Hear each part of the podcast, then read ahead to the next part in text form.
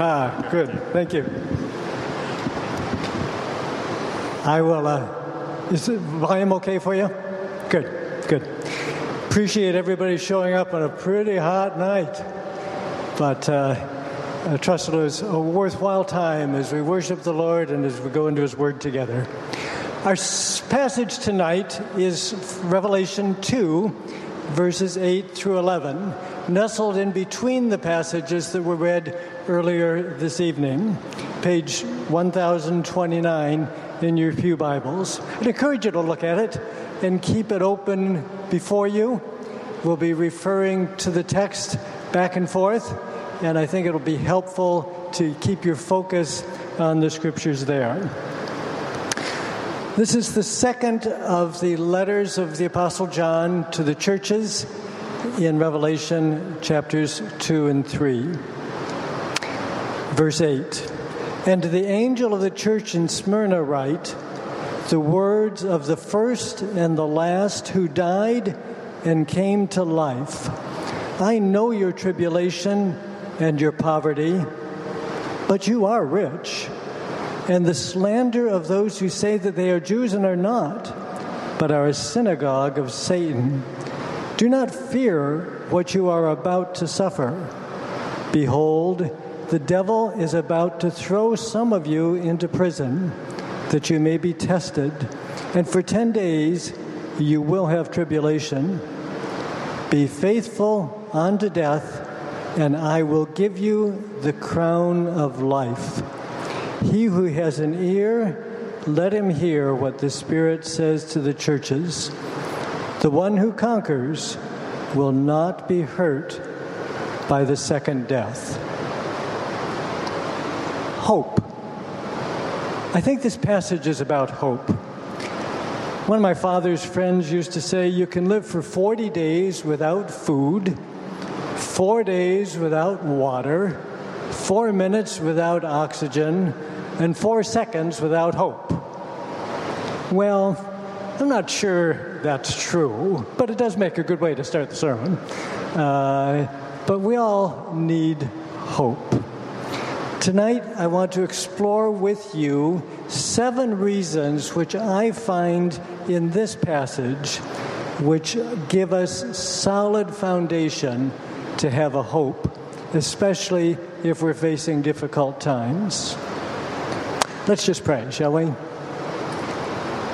Father, as we're here tonight, our minds have been busy with many things. Our bodies are kind of hot and somewhat uncomfortable. But Father, I pray that you would clear our minds, cool our bodies, and allow us to hear your voice this evening. Father, I pray that it not be my voice that we hear, but the word of the Spirit, taking your word and applying it to our individual lives. So be our teacher this evening, we pray. In our Lord Jesus' name, amen. Now, this brief letter is addressed to the church in Smyrna. Well, first we need to ask what do we know about that city? Well, we know it was 35 miles north of Ephesus in Turkey and it was right on the Aegean coast. It was the main seat of emperor worship for that whole area. And on the coast is a coastal city and a large city. It was probably about 200,000 population. It was a beautiful place. And there was a lot of anti Christian movement there in Smyrna. But we really don't know much out else about the city. What do we know about the church that this letter addresses? Well, here again, we don't know very much. It's not mentioned elsewhere in the New Testament, so all that we know is really what we pick up in the context of the letter that we've read. We can observe that of the seven churches addressed in these letters, Smyrna and Philadelphia were the only two that weren't criticized. They were uh, apparently doing things well. The church, it seems, is in some way in conflict with those who identified themselves with the Jewish community, and there was a lot of bitter strife going on between the, those who were Jews in the synagogue and the Christians. The Jews apparently were slandering the Christians, presumably to get them in trouble with the Roman authorities. And in light of that, the church was entering a time of suffering. For some, it would mean imprisonment, and for some, it would mean death. So even though the church seemed to be doing well in many ways, it was facing a time of great suffering. And they needed encouragement. And that is what I believe John is giving to them in this letter. So we want to look at seven different reasons I find to be encouraged and have hope even in the face of oncoming suffering.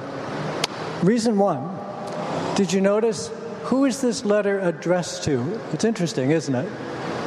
To the angel of the church of Smyrna. Now, angel means messenger or sent one. Now, we really don't know whether this meant human leadership or whether it meant supernatural uh, powers that were over the church, in other words, angels. We do know that the were in God's hand. And if you'll recall what we read in Revelation chapter 1, where Jesus is standing amidst the lampstands, which are symbols of his churches, he's holding seven stars in his hands, and it says, Those are the angels of the seven churches. So we do know that whether the leadership spoken here is human or supernatural, it, they were being held in God's hands. And you know, that's a great reason to be encouraged, isn't it? To realize that God, the Lord Jesus, is holding the leadership of His church in His hands. Second reason for hope that I find here, you'll notice the letter contains the words of He who is the first and the last. You, you may notice as we go through these letters each week that each of the seven letters singles out one of the characteristics of Jesus as he's presented to us in chapter 1. So here he is spoken of as the first and the last who died and is alive forevermore. Obviously, the Apostle John felt that these particular characteristics of Jesus were very relevant to the church in Smyrna. So we need to explore why. What does it mean that he's the first and the last? Elsewhere in the book of Revelation, we read that he is the Alpha, the first letter of the Greek alphabet, and the Omega, the last letter of the Greek alphabet. He goes from the beginning to the end. Now, it's hard for our human minds to grasp, but God does not move through time the way we do. For me, this moment is now, and now it's now. And what I said five seconds ago will never be repeated. I am moving down a timeline and I am stuck in time. God, however, is not moving through time the way we do. Now, let's think of that in a few other passages. Remember in the book of Exodus where God appeared to Moses in a burning bush? Moses said, Well, who do I tell people you are? And God says, I am who I am. Present tense. I am the one who exists simply because I exist, and I exist in the present tense. Or one of my favorite psalms is Psalm 90. And Psalm 90 in verse the second verse says, From everlasting to everlasting, from time eternal to past to time eternally future, you are present tense God. Isaiah says it in such a wonderful way if you look at the King James Version. He speaks of the high and lofty one that inhabits eternity. Most of us have no trouble thinking of God present geographically in all places at one time. But God inhabits eternity. If we think of the timeline that we are moving through from everlasting to everlasting, you are God.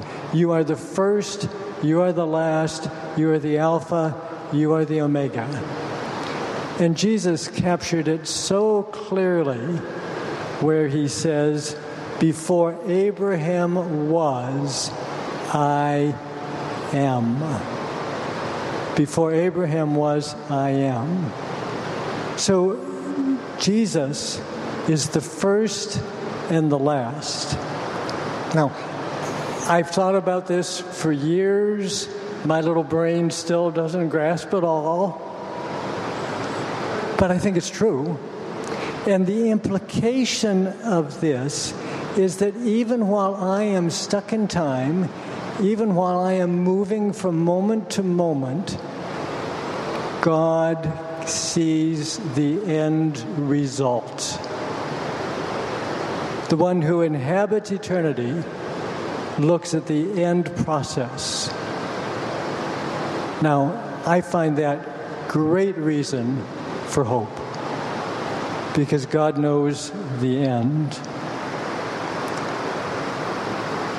Our third reason for hope is that He is the one who died and was raised again from the dead.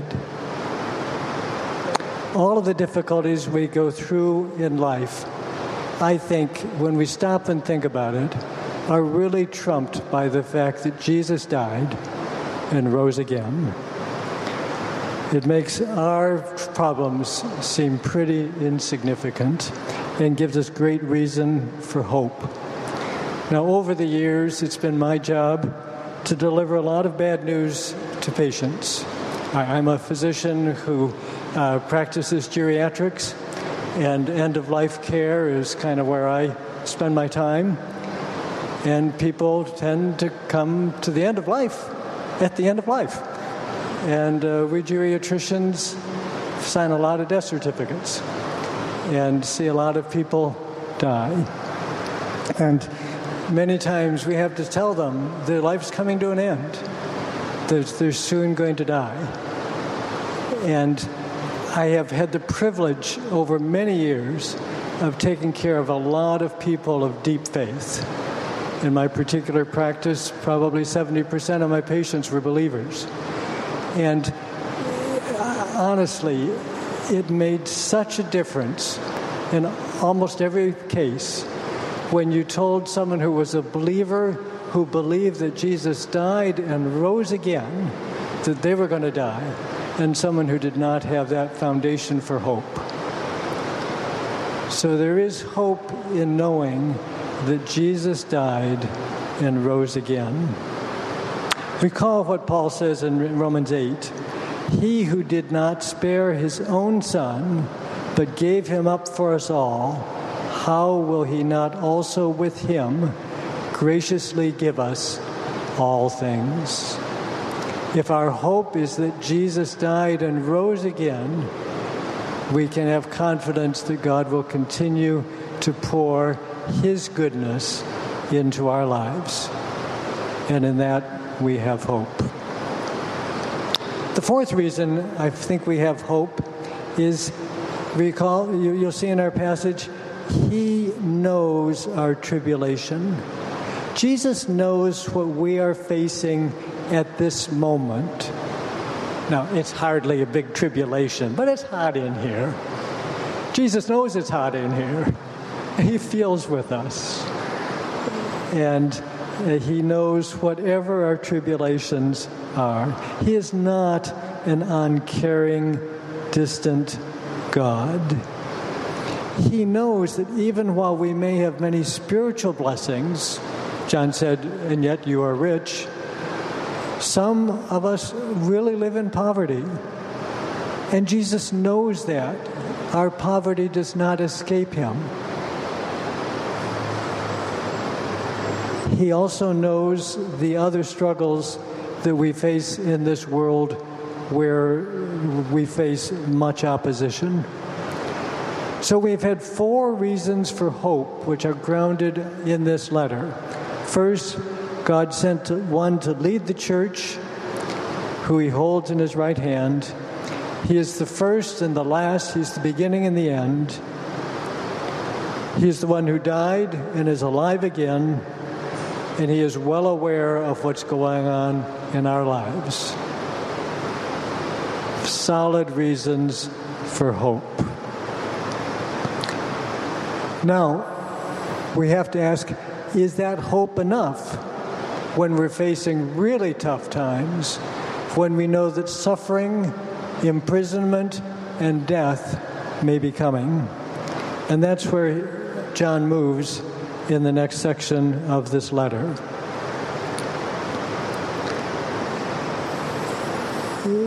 I think we will see that even though suffering will come, God is in control and has placed a limit on it. When we see difficulties coming, and the people in the church of Smyrna saw difficulties coming, one question we have to ask is who is responsible for the suffering that's coming? A legitimate question. Before we get into that answer, though, I would like to observe that first, who is not responsible? There's no hint in this letter at all that the church of Smyrna had done anything to merit their suffering. The suffering we're talking about in this passage is not a punishment for their sin. They are not responsible. So, who is? Well, I'd like to show you that there are three different responsible parties to their suffering. And this is true, I think, in many cases of suffering today. On one level, it would come because of the slander brought against the Christians, presumably to the Roman authorities, by, as it said, certain Jews who are not Jews. Well, what does that mean? Well, I'm not sure that's totally clear, but I, I tend to agree with the Apostle Paul where in Romans 9 he talks about a true Jewish person is a child of Abraham by faith, not by genetics.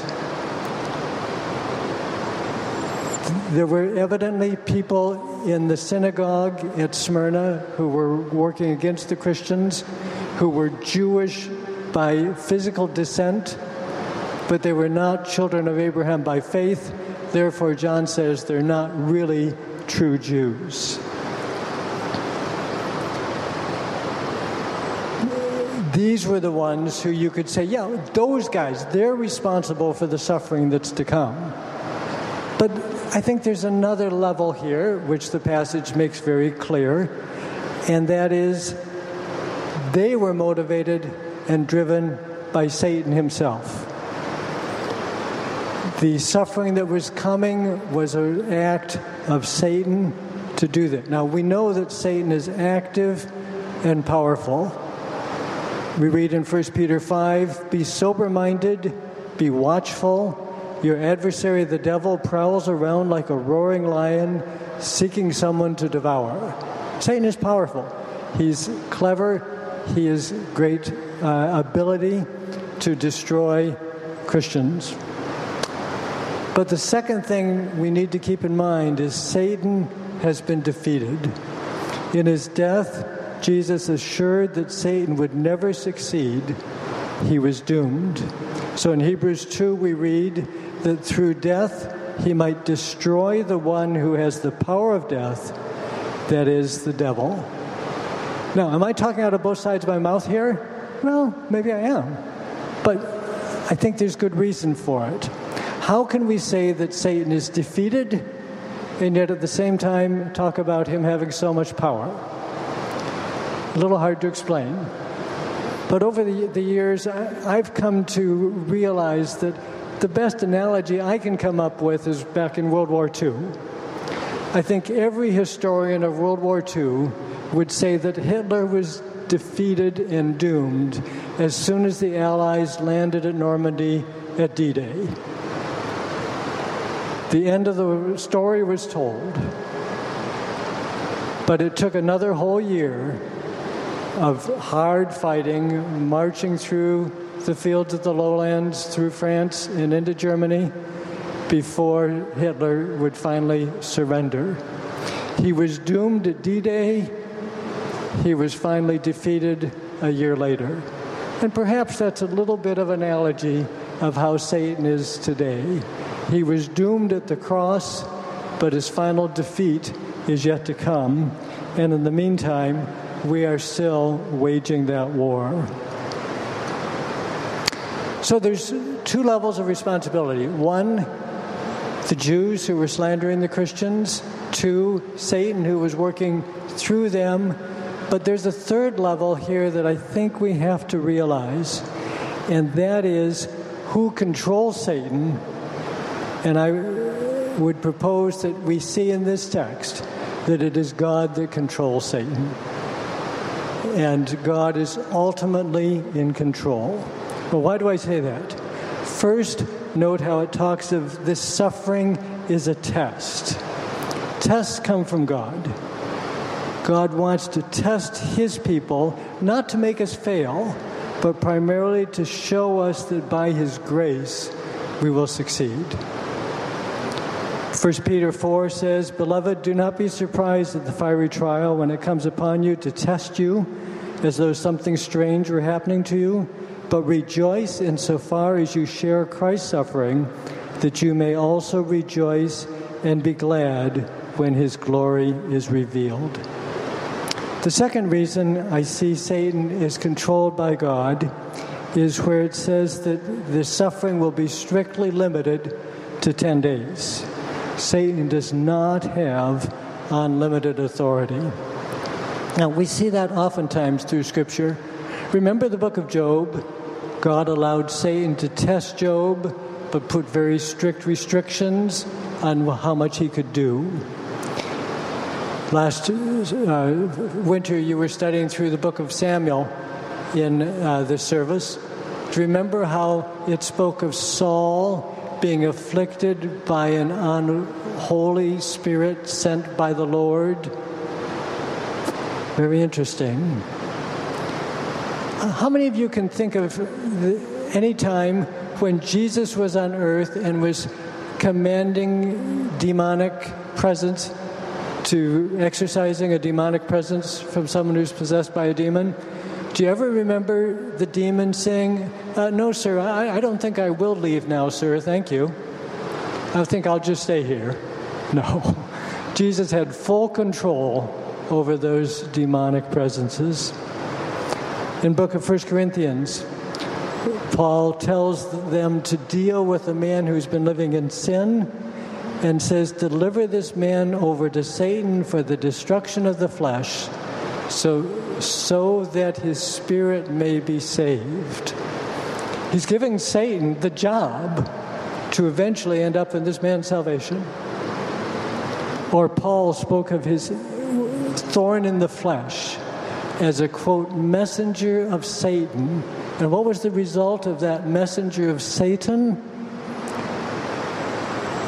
that he would uh, uh, grow in his own dependence on God, recognize his weakness, and that his strength was actually in his weakness. So, in all of these examples, I think we see God using Satan to accomplish his ultimate purpose. So, we have great courage from 1 John when it says, He who is in you is greater than he who is in the world. And God equips his people with the ability to counter the efforts of Satan. So, our fifth reason for hope is God is ultimately in control. Satan does not have absolute sway. Now, we move outside of this passage into its larger context for our next two reasons for hope.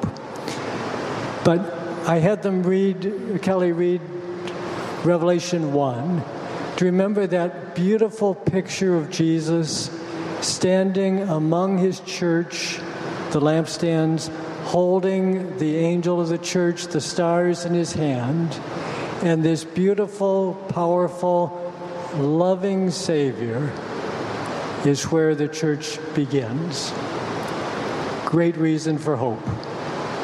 And where is the church going?